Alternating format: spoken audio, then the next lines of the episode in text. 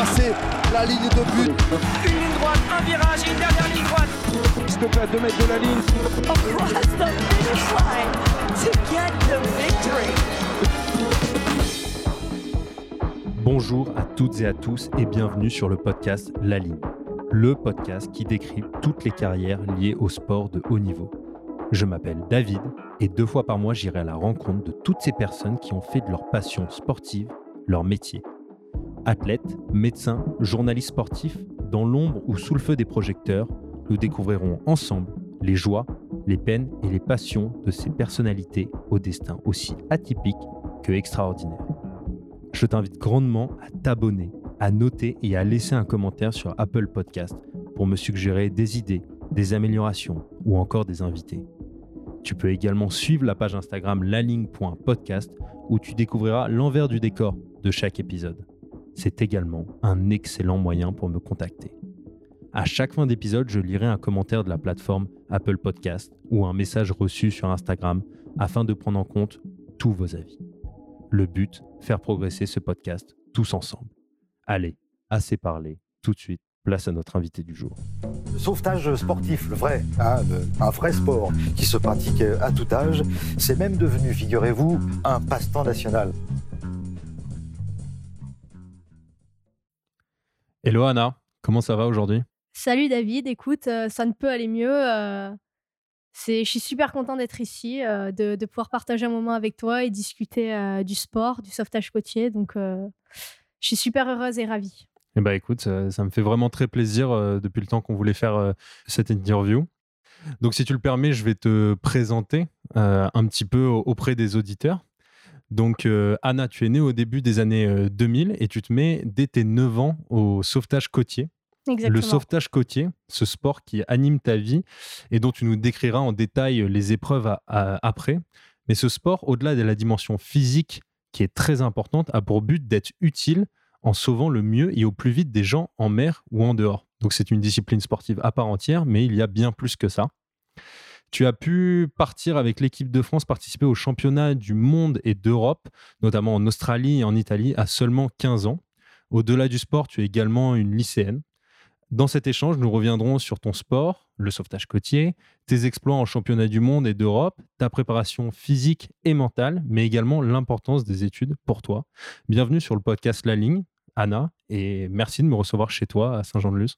Eh bien, écoute, c'est avec grand plaisir. Je vois que tu t'es euh, super bien renseigné, que tes informations sont, sont vraiment bonnes. Donc, euh, bravo à toi. Ah bah écoute, euh, merci. On va essayer de faire le meilleur interview possible, en tout cas sur ce sport que moi je ne connaissais pas du tout avant de te- d'entendre parler de toi et qui m'a vraiment, qui m'a vraiment fasciné. Donc j'ai une petite question traditionnelle dans ce podcast. C'est quand tu étais enfant, même si tu as 17 ans, quand tu étais vraiment enfant, c'était qui ton ou tes modèles dans le sport ou ailleurs? Alors, en règle générale, euh, je prends en fait chez chaque personne des choses que, que j'admire et que j'aimerais, euh, dans cette situation-là, pouvoir réagir de la même, de la même manière. Euh, du coup, ça va pas être forcément une personne en général. Ça, va, ça peut être, ça peut être des entraîneurs, des enseignants, des amis, des sportifs de haut niveau, des acteurs. Euh, sinon, après, plus précisément dans le sauvetage côtier, mon, grand modèle, c'est Elisabeth Forsyth parce qu'elle est très très forte euh, dans les épreuves que je pratique. Euh, et sinon, en règle, générale, dans le sport, ça va être Kevin Mayer, parce que j'aime beaucoup en fait son état d'esprit, les valeurs qu'il prône, l'amour du sport qu'il a et la passion qu'il transmet au travers, au travers ses vidéos YouTube, au travers les posts qu'il fait. Et j'aime beaucoup aussi le côté du dopage. Euh, il lutte vraiment contre le dopage et tout ce qu'il qui va mettre en œuvre pour y arriver. Il a d'ailleurs sorti son livre euh, Médicommandement. Moi, je viens je de me- voir ça là, Ouais, je me- récemment. je me suis empressée de, de l'acheter pour euh, pouvoir le lire. Bon, c'est super. Bon, un jour, j'aimerais bien l'interviewer aussi parce que moi aussi, c'est un, grand modèle pour moi. Je trouve qu'il est super intéressant et qu'il a une manière hyper, euh, hyper intéressante justement d'approcher euh, le sport. Et donc, euh, pour revenir un petit peu sur, donc sur ta discipline, sur le sauvetage côtier, donc tu es actuellement en équipe de France junior de sauvetage côtier. Déjà, est-ce que tu peux nous expliquer ce que c'est, d'où ça vient, comment ça a été créé? Alors, le sauvetage côtier, c'est un sport qui est vraiment complet de par la diversité des épreuves. Il va y avoir en fait une partie côtière qui va s'effectuer en mer et sur la plage. Il va y avoir des épreuves individuelles et des épreuves collectives. Et il va y avoir aussi une partie en piscine où, euh, pareil, il y a des épreuves individuelles et collectives. Euh, ce, sport, le sauvetage côtier, euh, il part de, de l'Australie. En fait, c'est les sauveteurs qui, entre eux, après la surveillance des plages, voulaient s'entraîner euh, pour voir euh, bah, déjà lequel était le meilleur, euh, par exemple à la rame, à la nage, pour aller secourir les gens, mais aussi voilà garder leurs conditions physiques en s'entraînant. Et ils ont créé, ils ont, c'est là d'où est né ce sport en fait, le sauvetage côtier. Et ça a été petit à petit amené en France et où il y a des clubs qui ont, qui ont été créés. Et depuis, ben voilà, il y a, y a ça prend de plus en plus d'engouement et il y a de plus en plus de personnes qui vont, se, qui vont être licenciées dans un club de sauvetage côtier. Donc, C'est plutôt cool. Et dans le, dans le sud-ouest, c'est un sport qui est très répandu maintenant? Ouais, de plus en plus, euh, surtout en fait euh, depuis euh, les gestes qui sauvent. C'était après les attentats de 2015. Il y a eu beaucoup de Français qui ont montré qu'ils voulaient apprendre certains gestes basiques pour pouvoir sauver sur les lieux. Et donc en 2016, il y a eu une campagne qui a été faite justement pour ces gestes-là. Et avec le ministre de l'Intérieur et l'Éducation nationale, les clubs de sauvetage vont justement apprendre gratuitement les gestes qui sauvent. Ça va être une formation d'à peu près deux heures pour que le but ce soit que tous les citoyens en fait connaissent ces gestes de base et puissent intervenir le plus rapidement possible sur une victime qui va être proche d'eux. Donc ça peut être savoir masser, savoir réagir en cas d'hémorragie, savoir alerter les secours. Et il y a aussi les surfeurs qui sont concernés par ça justement parce que ben, quand il y a un accident dans l'eau, ça va être eux qui vont être les plus proches de la victime. Et il y a juste, c'est le même combat vu qu'ils veulent eux aussi euh, pouvoir sauver les gens, euh, avoir euh, ces gestes de premier secours. Et donc je pense que justement cette volonté, cette prise de conscience de pouvoir sauver les autres juste avec quelques gestes, ça a un petit peu aidé au développement du sauvetage côtier. Euh, je pense aussi euh, les gens qui habitent, euh, de plus en plus de personnes habitent sur le littoral euh, et ils veulent donc que leur enfant euh, puisse savoir nager, savoir se débrouiller dans l'eau. Donc c'est beaucoup d'événements, beaucoup de choses qui ont fait que le sauvetage côtier a été de plus en plus reconnu. Aussi, je pense, le fait d'être MNS l'été, avoir ça comme premier job, ça peut plaire à, à pas mal de monde, c'est bien quoi. Donc toi, en fait, en, parallèle de, justement de, ce sport, tu es également euh, sauveteuse l'été euh, sur, euh, sur les plages. C'est ça, j'ai fait ma première saison cette année. J'ai travaillé en juillet euh, sur les plages de Bidart, donc en tant que pompier volontaire. C'est le statut qu'on a. J'ai travaillé sur la plage de Louabia. Et en août, j'ai travaillé avec la mairie de Saint-Jean-de-Luz sur la grande plage de Saint-Jean-de-Luz, ainsi qu'en septembre, euh, où j'ai fait les mercredis après-midi et les week-ends. Ouais, donc c'est vraiment un sport qui est utile au jour le jour, parce que même en dehors de la mer, maintenant tu connais les, gestes de premier secours à, prodiguer, donc c'est quand même super important. Et euh, justement, au niveau sportif, est-ce que tu peux nous expliquer un petit peu quelles sont les, différentes épreuves de ce sport?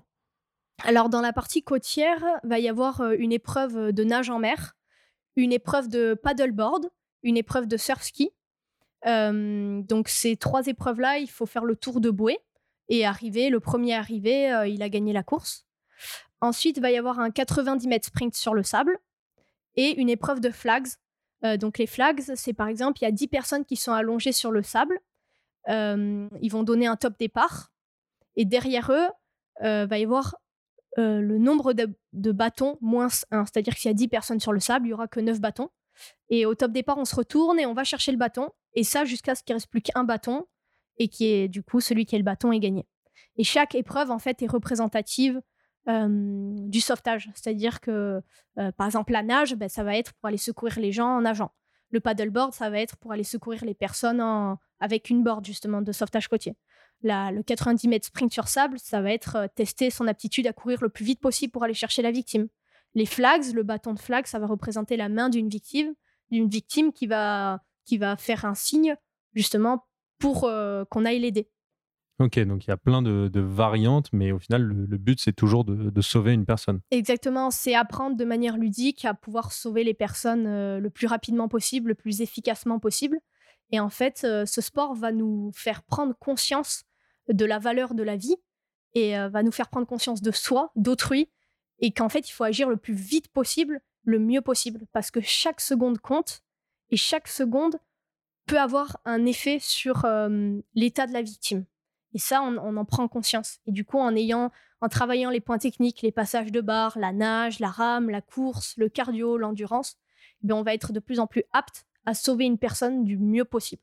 Et c'est ce qui t'a attiré dans, ce sport?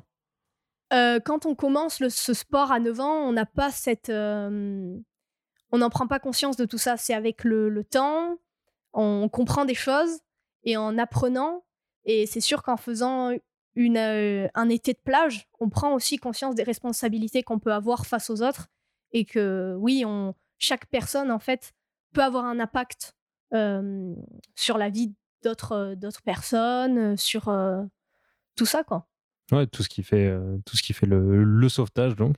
Et donc toi, tu es également en équipe de France de cette discipline, du sauvetage côtier. Et en 2018, il me semble, tu es parti faire les championnats du monde en Australie. C'est bien ça? C'est exact, c'est exact. Ok, super. Est-ce que tu peux nous, nous, raconter un peu cette expérience et comment t'en es arrivé à, en quelque sorte, te retrouver à 15 ans au championnat du monde en Australie?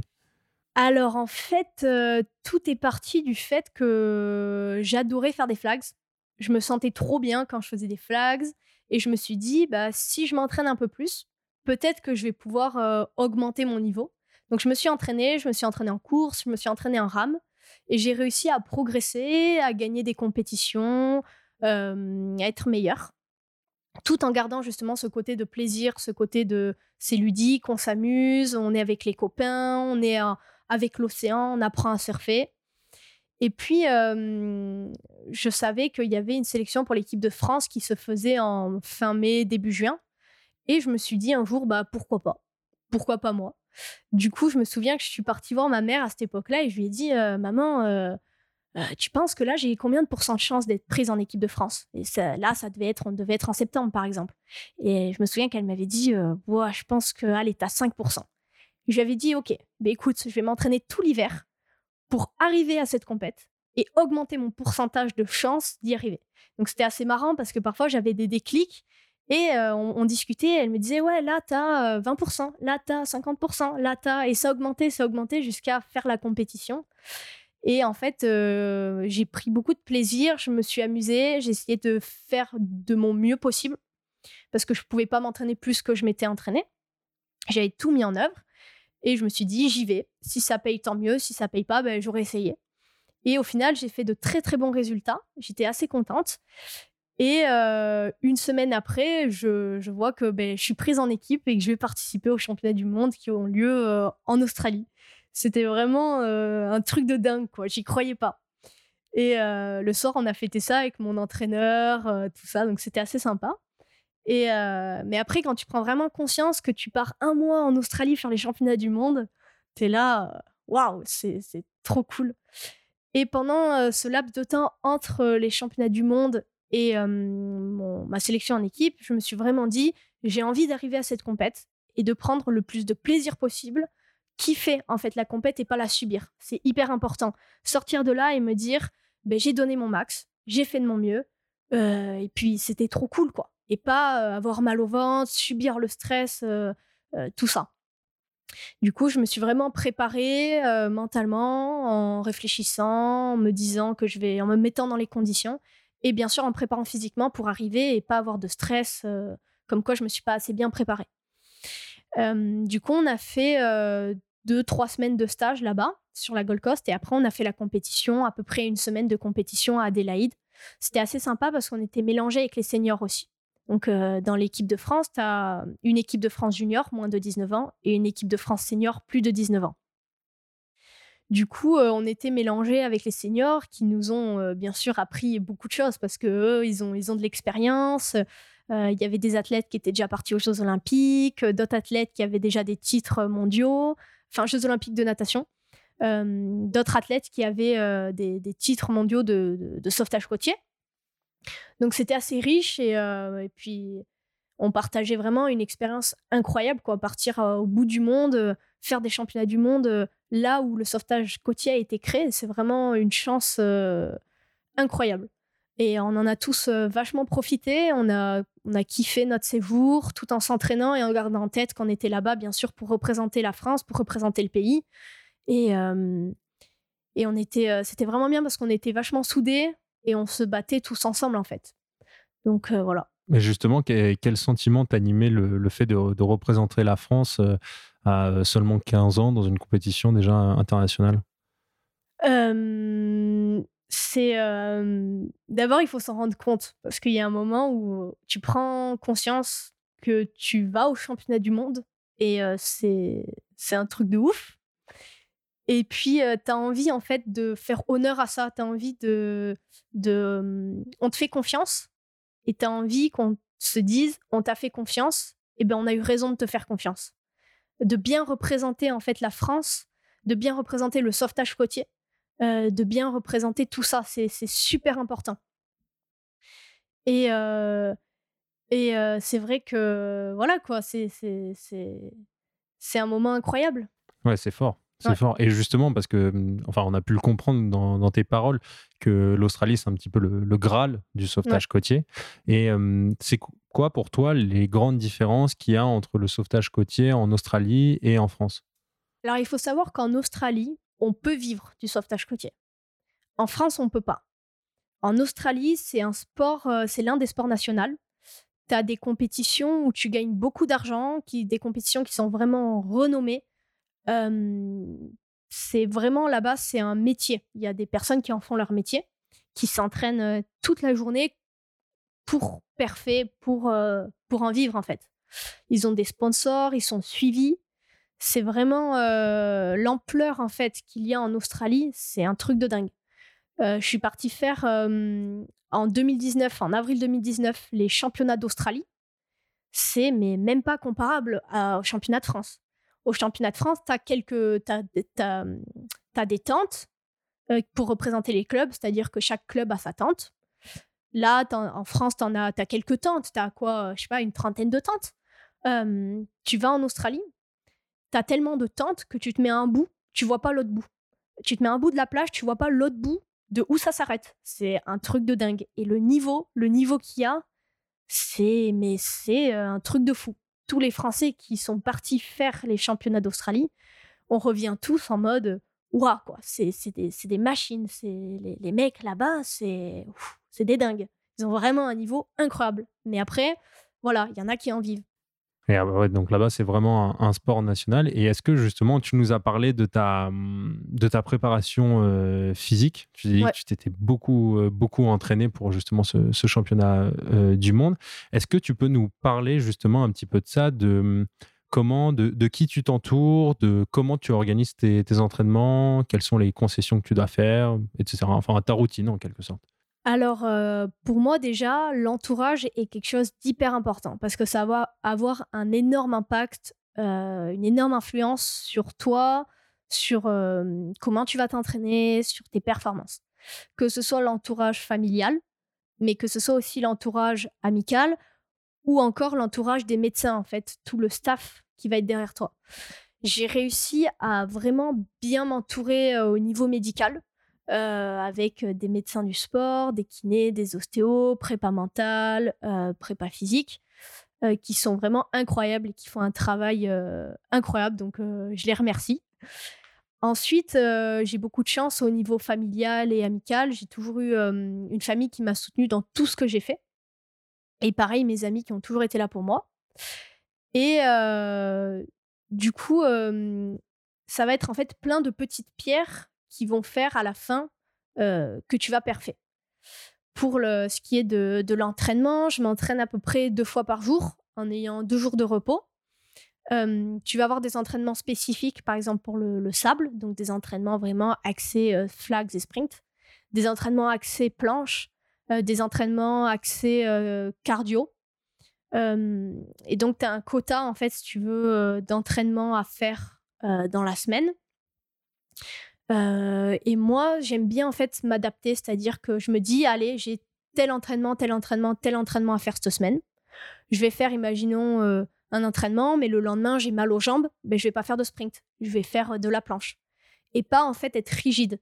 J'ai un plan d'entraînement, mais je fais ce que je veux quand je veux, par rapport à moi, mon corps, comment il est. Après, je pense que la partie mentale est aussi très très importante.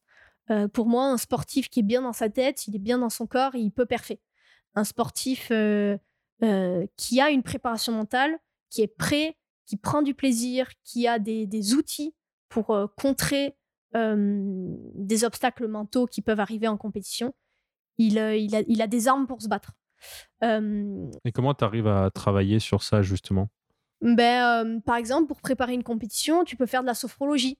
Un sophrologue, il peut te donner des outils, par exemple, si tu as des doutes, si tu commences à douter, si tu commences à avoir des, pensées négatives, si tu vois tout ça, et tu peux rentrer dans un cercle, un mauvais cercle, qui va te faire stresser ou tu vas être anxieux et tu vas pas être apte à performer.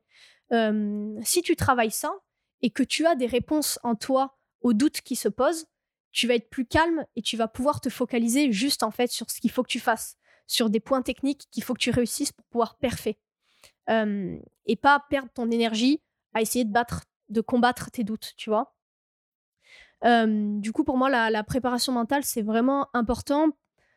tu apprends aussi à te connaître, tu apprends à, comprendre comment, tu, comment tu fonctionnes, qu'est-ce qui te fait peur, qu'est-ce qui, comment te rassurer. c'est important de connaître son corps aussi, de savoir physiquement tes limites, ton entraînement, si tu as mal aux jambes, si tu as mal aux bras, qu'est-ce que tu fais, comment tu récupères le mieux. en fait, tu vraiment, c'est quelque chose de, global, de complet. tu as des personnes, si elles vont, si elles vont manger tel aliment, ben, le lendemain à l'entraînement, elles vont avoir des glaires, elles vont avoir du mal à respirer. Tu vois, c'est vraiment important de se connaître, de savoir ce dont tu as besoin pour pouvoir euh, t'entraîner euh, et être efficace euh, et pouvoir récupérer le, plus vite, le plus rapidement possible pour avoir cette question justement d'entraînement. Et donc justement, déjà, l'alimentation pour toi a une place très importante enfin, avant les compétitions et même dans ton entraînement au cours de l'année? Pour moi, en fait, c'est un tout. C'est pas que de l'entraînement. Et ça, y a, je pense qu'il y a pas mal de personnes qui ont du mal à le comprendre. C'est-à-dire qu'ils pensent qu'ils vont juste s'entraîner et c'est comme ça qu'ils vont progresser. Mais non, en fait, tu as, beaucoup de choses à côté. Tu as certes l'entraînement, mais tu as la récupération. Si tu récupères pas, tu peux pas être en forme pour t'entraîner. Si tu récupères pas, tu peux te blesser plus facilement. Si tu récupères pas, tu peux pas forcer autant que si ton corps était prêt. Il faut, il faut, il faut pouvoir écouter son corps et lui faire confiance. Et pour moi, tu as aussi le sommeil qui vient avec la récupération. Tu as l'alimentation, l'alimentation qui joue un rôle super important. Si t'as pas de vitamines, si tes os, si tu manges pas par exemple de lait, tout ça quoi, tu vois, c'est c'est toute une globalité avec beaucoup de choses. parfois c'est des petits détails, mais ces petits détails ils vont compter. Par exemple, je sais pas, prendre une gourde quand tu vas en cours pour pouvoir boire et t'hydrater, c'est rien en soi. Mais si tu réfléchis, du coup, tu vas moins te blesser parce que tu vas être plus hydraté. Euh, je sais pas, c'est plein de, petits trucs comme ça qui font que à la fin, ton corps est plus prêt à pouvoir s'entraîner. Il va pouvoir mieux s'entraîner. ta tête va se sentir mieux, elle aussi.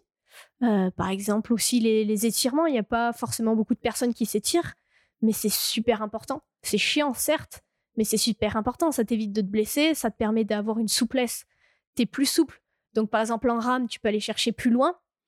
Donc, tu vas avoir des meilleurs appuis. Euh, tu as un peu moins de courbatures.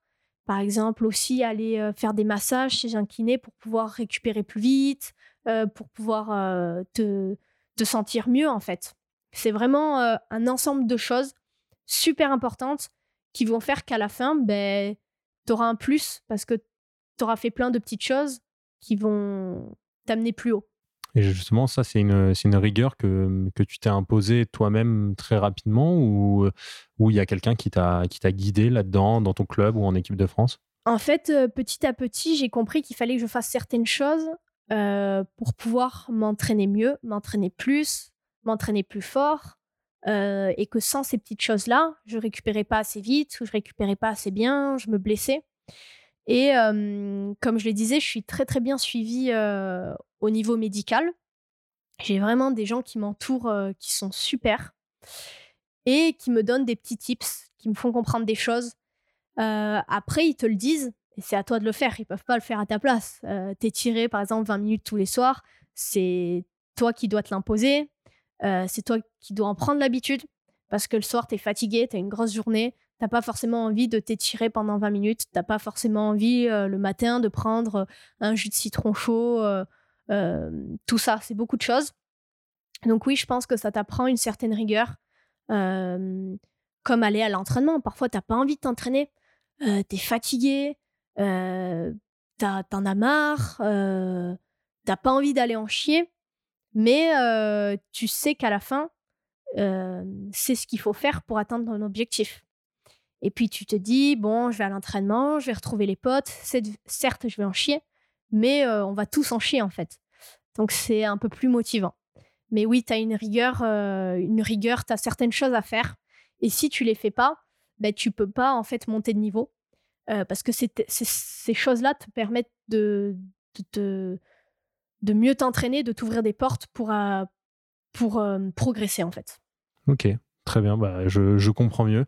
Et aussi, il y a un truc que j'ai pu remarquer un petit peu dans ce sport, c'est que enfin, ça reste un sport individuel, même s'il y a des épreuves euh, par équipe, mais qu'il y a vraiment un, esprit qui est très important euh, dans les équipes. Est-ce que tu peux nous en parler un petit peu, que ce soit dans les compétitions ou même dans votre métier de, sauveteur? Alors en fait, ce sport, j'aime bien dire que c'est un sport individuellement collectif.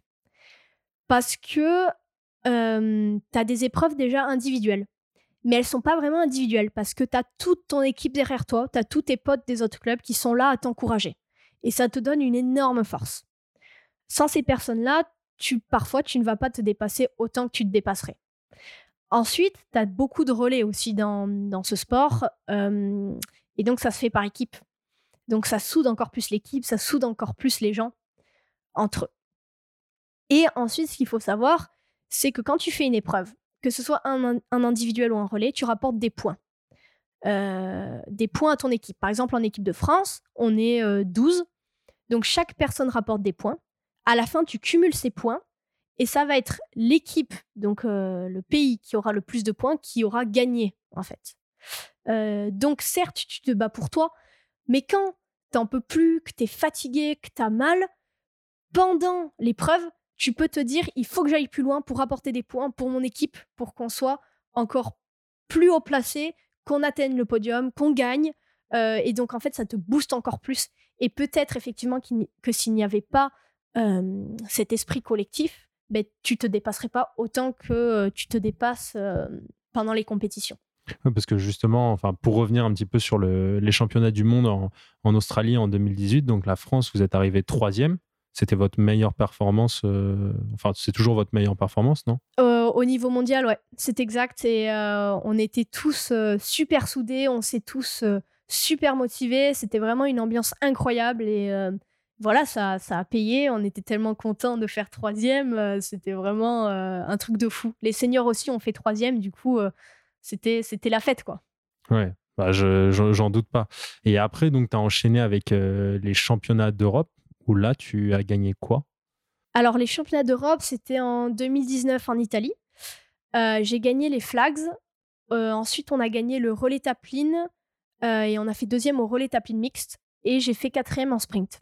D'accord. Est-ce que tu peux expliquer un peu ce que c'est le relais euh, Taplin? Alors, le relais tapline, c'est. il va y avoir une fille qui va nager, qui va donner le relais à une autre fille qui va, par exemple, ramer, qui va donner le relais à une autre fille qui va faire du surf ski, et qui va donner le relais à une dernière fille qui va courir pour passer la ligne d'arrivée.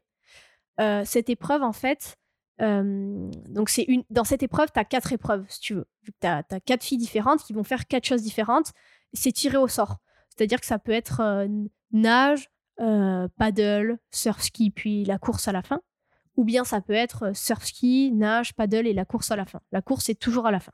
Mais les trois épreuves avant peuvent être, en fait, elles sont tirées au sort. Et euh, le tapline mixte, c'est exactement la même chose, sauf que tu as deux filles et deux garçons. Ok, très bien. Et, euh, et donc, justement, toi, as ton épreuve un petit peu phare, on dirait, c'est euh, les flags. Euh, à ton avis, c'est quoi les, les qualités qu'il faut avoir justement dans le flags pour performer? Les flags, il faut savoir que c'est une épreuve assez longue où sur une courte durée de temps, il faut avoir une grande explosivité et une grande rapidité. Du coup, je pense que ça demande beaucoup de concentration parce qu'il faut rester concentré tout le temps. euh, pour pas faire d'erreur. il faut de l'endurance parce que c'est très long, mais il faut aussi de l'explosivité parce que c'est, comme je l'ai dit, une courte durée. Il faut être très fort dans sa poussée. Donc d'où l'importance de la prépa physique et de la prépa mentale. Exactement, exactement. Il faut en fait pouvoir se relâcher tout en étant concentré et rester dans sa bulle sans, se sans que les autres personnes nous déconcentrent. Donc je dirais beaucoup de concentration, et de l'endurance, de la rapidité et puis du fun et de la vitesse. ouais, comme d'habitude. Voilà. Et avant l'interview, tu me disais que généralement rien ne se passait comme prévu dans les, dans les championnats d'Europe, du monde. Est-ce que tu aurais des, des, petites anecdotes ou des histoires à nous raconter? C'est ça, en fait, dans ce sport, il faut vraiment être... La, qualité phare, c'est l'adaptabilité parce qu'on est dans un environnement, là je parle surtout pour la partie côtière, hein, euh, pas la partie piscine. On est dans un environnement qui est tout le temps mouvant. Euh, c'est-à-dire que un jour va y avoir des vagues, un autre jour va y avoir un banc de sable. Euh, le lendemain, il va pleuvoir, donc le sable, il va pas être le même que s'il était sec. Donc, il faut être adaptable, il faut pouvoir s'adapter en fait. pour la petite anecdote, au championnat du monde, il y a eu une, tornade, une, il y a une tempête, euh, je sais pas, mais c'était, c'était la tempête. Euh, et euh, c'est une tempête comme ça qui arrive tous les 50 ans. Donc vraiment, ça a été notre veine. Et on savait pas en fait si la, la, partie côtière allait être annulée ou pas, tellement il faisait mauvais. Je me souviens qu'ils avaient préparé un terrain avec des gradins pour les flags, des, des, tout était super bien fait, des tentes alignées, des, des chaises, des, des trucs de ouf. Et il y a eu cette tempête. Et en fait, le terrain, il était, mais il y avait des, cratères remplis d'eau. Il n'y avait plus aucun gradin. Euh, les tentes étaient à. Tout était détruit, en fait. Et, et euh, on nous avait dit eh bien, écoutez, le programme, on ne sait pas ce que c'est. Le programme, euh, on verra le matin. alors que d'habitude, on sait quelle épreuve est quel jour un peu comme le décathlon. Sauf que là, on nous a dit, bon, on ne sait même pas si ça va être annulé, on ne sait pas s'il va y avoir que des épreuves de sable ou que des épreuves dans l'eau. Du coup, c'est vrai que c'était un peu une, source de stress et d'anxiété parce qu'on ne savait pas, on savait rien. Mais il fallait justement à ce moment-là apprendre à lâcher prise et, euh, être, euh, pouvoir s'adapter. Et euh, je crois que c'était le, je sais pas c'était le matin même ou le lendemain tard le soir qu'on nous a dit, bah en fait, le premier jour, il y aura que les épreuves de sable. moi, je m'étais dit, oh là, en fait, le premier jour, il y avait toutes mes épreuves. Donc, je faisais une journée de compète complet et j'avais fini ma compète, quoi. Enfin, mes épreuves à moi. Donc, je m'étais dit, oula, là, ça va être one shot. Je peux pas me, je peux pas me louper parce que ben, il n'y a pas de lendemain, quoi. C'est maintenant ou maintenant. Et je m'étais dit que hum, j'enchaînais toutes les épreuves de sable, donc j'avais pas le temps de récupérer au niveau des jambes. Alors que d'habitude, c'est sur plusieurs jours. Et j'avais enchaîné, euh, il y avait vachement de vent. Euh, tu te prenais des rafales dans la tête, tu devais baisser la tête pour pas te prendre tout le sable dans les yeux. Mais bon, c'était vraiment une bonne expérience et j'ai beaucoup apprécié, euh, j'ai beaucoup appris aussi. Et euh, je me souviens que dans l'hôtel, tu avais euh, des rafales de vent, tu avais les portes, tu avais beau les, les, les, caler avec des chaises, ça faisait gling, gling, gling, gling, Il y avait des tuiles qui tombaient des toits, tu mettais un pied dehors, tu étais trempé. le vent qui soufflait, qui faisait wouh, comme ça toute la nuit. Euh, c'était vraiment, vraiment euh, la déjà, tempête. Déjà, ça faisait monter la pression euh, avant même, avant même d'avoir commencé l'épreuve. Ouais, ouais. Donc, tout à l'heure, justement, tu nous disais que c'était qu'en France, on, ne vivait pas du sauvetage côtier. Pourtant, toi, c'est, enfin, tu es une sportive de, de, haut niveau. Comment tu te projettes justement à travers ce sport? Euh, pour mes années euh, futures? Oui, pour tes années futures. Euh, est-ce que tu veux justement bouger pour continuer à, progresser ou alors justement tu veux te diriger vers des études et garder ça comme un hobby à côté? Alors là déjà cette année j'aimerais bien continuer à viser la sélection d'équipe de France pour pouvoir participer à des championnats s'il y en a parce qu'avec le Covid c'est un peu compliqué.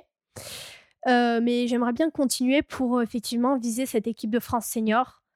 Et pourquoi pas euh, essayer d'avoir des podiums et des titres dans des compétitions internationales. Donc, il va falloir continuer de s'entraîner pour, bien sûr. Après, en vivre, voilà, comme je l'ai dit, c'est impossible. Donc, j'aimerais faire mes études à côté, tout en continuant à pratiquer ce sport et à, à kiffer, à prendre du plaisir. parce que c'est vraiment important de pas oublier qu'à la base, c'est un jeu que c'est un moment partagé avec des amis, c'est un moment partagé avec l'océan, c'est un, un moment pour se vider la tête. Donc, euh, donc voilà, oui, j'aimerais continuer, euh, continuer le sauvetage euh, le plus longtemps possible en fait.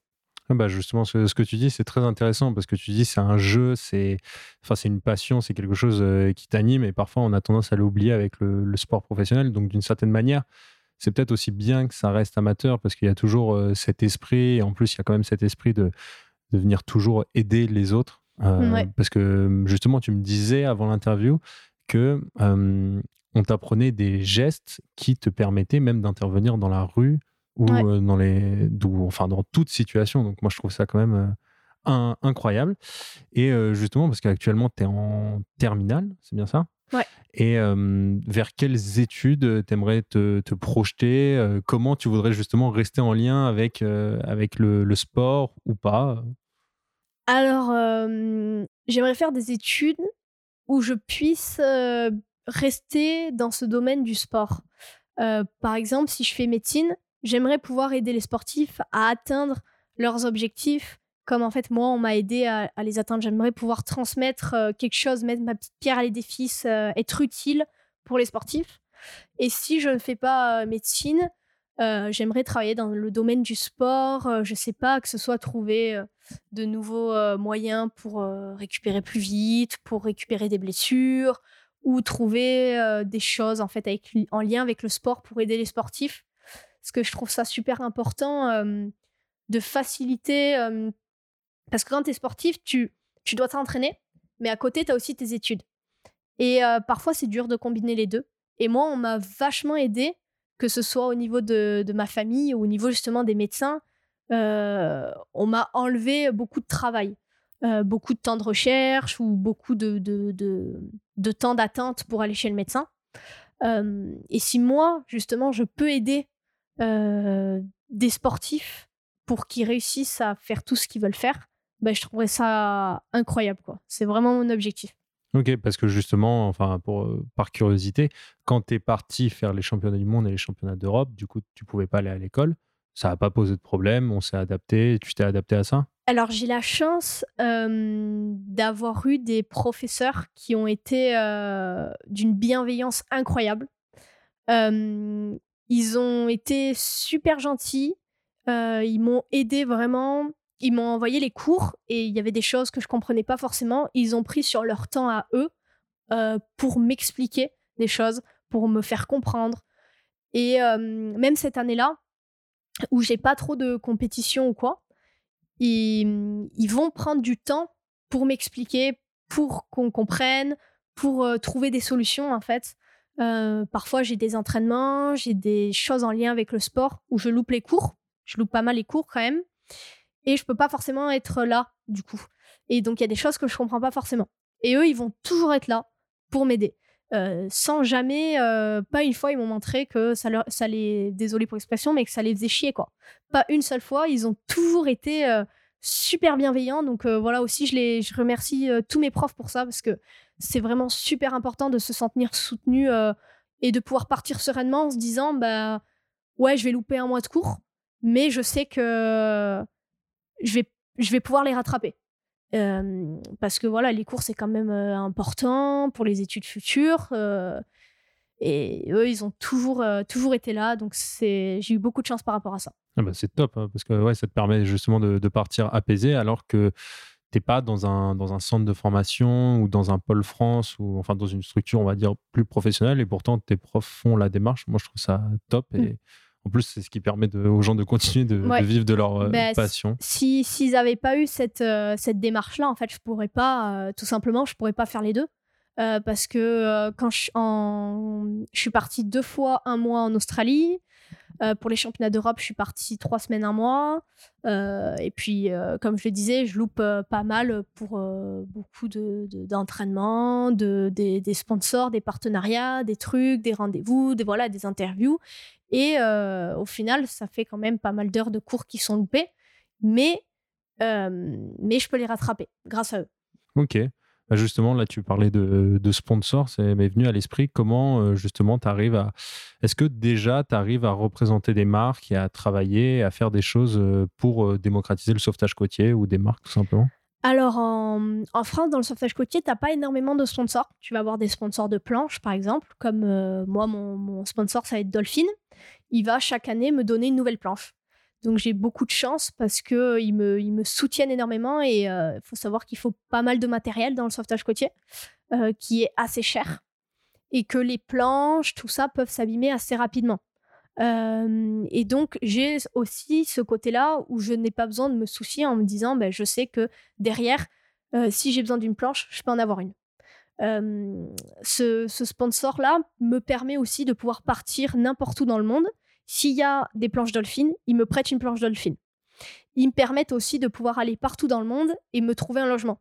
Euh, c'est-à-dire que euh, si je veux partir en Nouvelle-Zélande, euh, ils peuvent me trouver un logement. Donc c'est assez, assez sympa. On a vraiment un bon, un bon dialogue. moi, je fais des retours sur les, sur les planches, sur la, les shapes, sur comment je me sens sur les planches.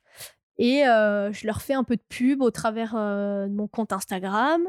et puis en en parlant avec des gens, en expliquant dans mon club euh, pourquoi est-ce que moi j'aime cette planche. Parce qu'effectivement, si j'aime pas comment elle est, si je me sens pas bien dessus, ça, ça sert à rien. Hum. et expliquer en fait le pourquoi du comment. Après, j'ai aussi un, nouveau sponsor là qui s'appelle Waterman Life et qui est basé à Bidar, à Louabia, en face de Louabia. Euh, qui va me. Lui, en fait, il va faire des vêtements techniques pour le sport, pour aller dans l'eau, pour euh, courir, pour pouvoir. Euh, tu fais ta séance de sport, tu as envie d'aller prendre un café avec quelqu'un, mais en fait, tu peux parce que son habit, il va être lifestyle. Il va, il va passer partout. Et c'est vraiment de la bonne qualité. tu te sens à l'aise, t'as pas d'irritation, tu te sens bien. ça va vraiment être des bons produits.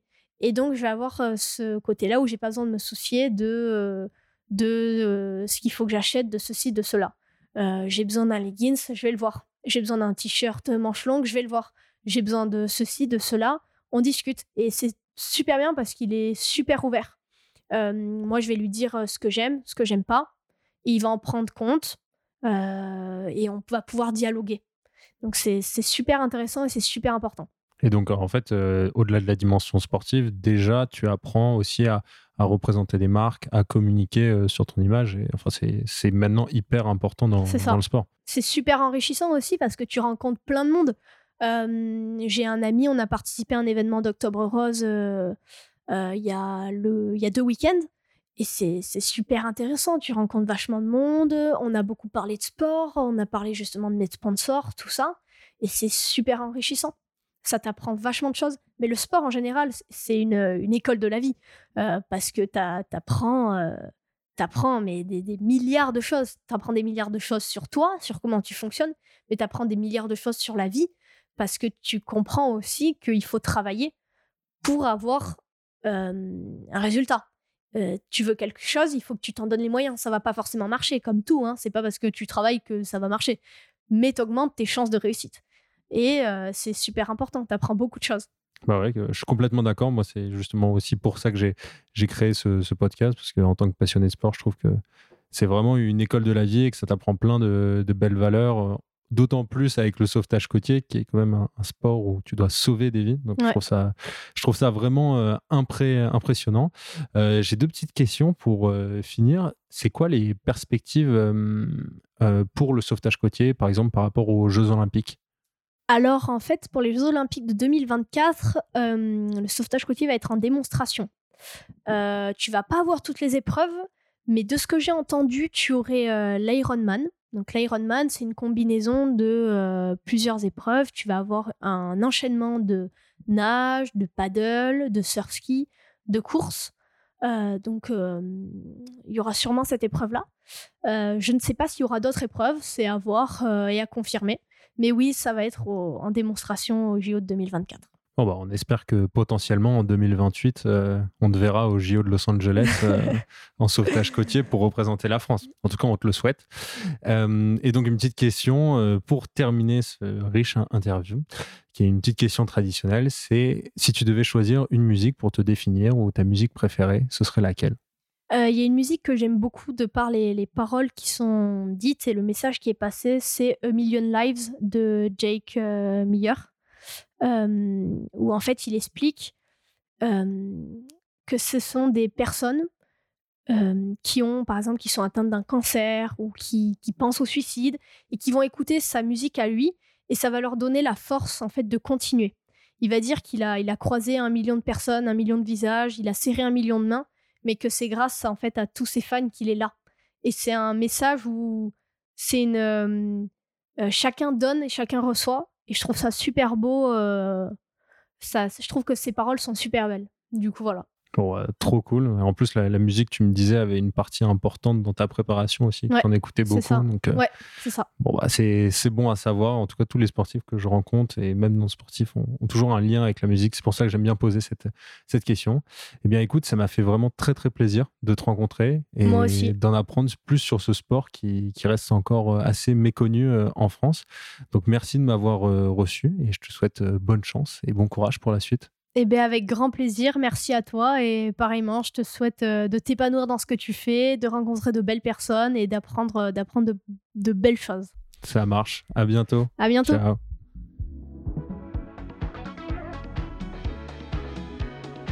Merci à tous d'avoir écouté ce septième épisode jusqu'au bout. J'espère que cette rencontre avec Anna euh, vous aura plu. En tout cas, pour moi, ça a été vraiment passionnant de découvrir un nouveau sport. D'ailleurs, j'ai fait une petite erreur euh, sur euh, l'introduction, car en fait, Anna pratique le sauvetage sportif avec une spécialisation côtière. Il faut donc apporter cette petite nuance. N'oubliez pas de laisser des commentaires et des étoiles sur Apple Podcasts ou de me contacter et de me suivre sur Instagram. C'est vraiment ce qui m'aide le plus et surtout ce qui m'aide en fait pour vous cerner, pour savoir ce que vous attendez en termes de sportifs, en termes de discipline sportive ou même dans les différents métiers qui sont euh, liés au sport.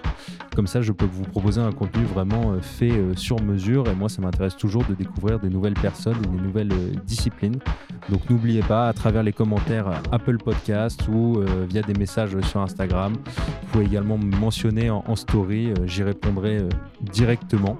Donc chose promise, chose due, justement en parlant de commentaires, chaque semaine je lis un de vos commentaires et cette fois c'est sur Apple Podcast de la part de Tistou97 qui euh, m'envoie un message de félicitations pour lequel je l'en remercie et qui me dit surtout jamais je n'aurais pensé écouter un podcast sur une danseuse étoile, chose faite avec la ligne. Eh bien écoute, ça me fait très plaisir. C'est donc le premier épisode avec Valentine Colassante. Je t'avoue que moi non plus, je ne connaissais pas forcément l'opéra et la danse classique et j'ai appris énormément de choses.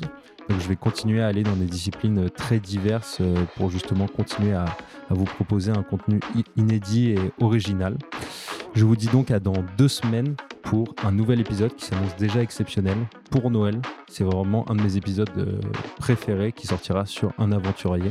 Voilà, afin de vous donner des petits indices. C'était donc David pour le podcast La Ligne et je vous souhaite une très très belle fin d'année.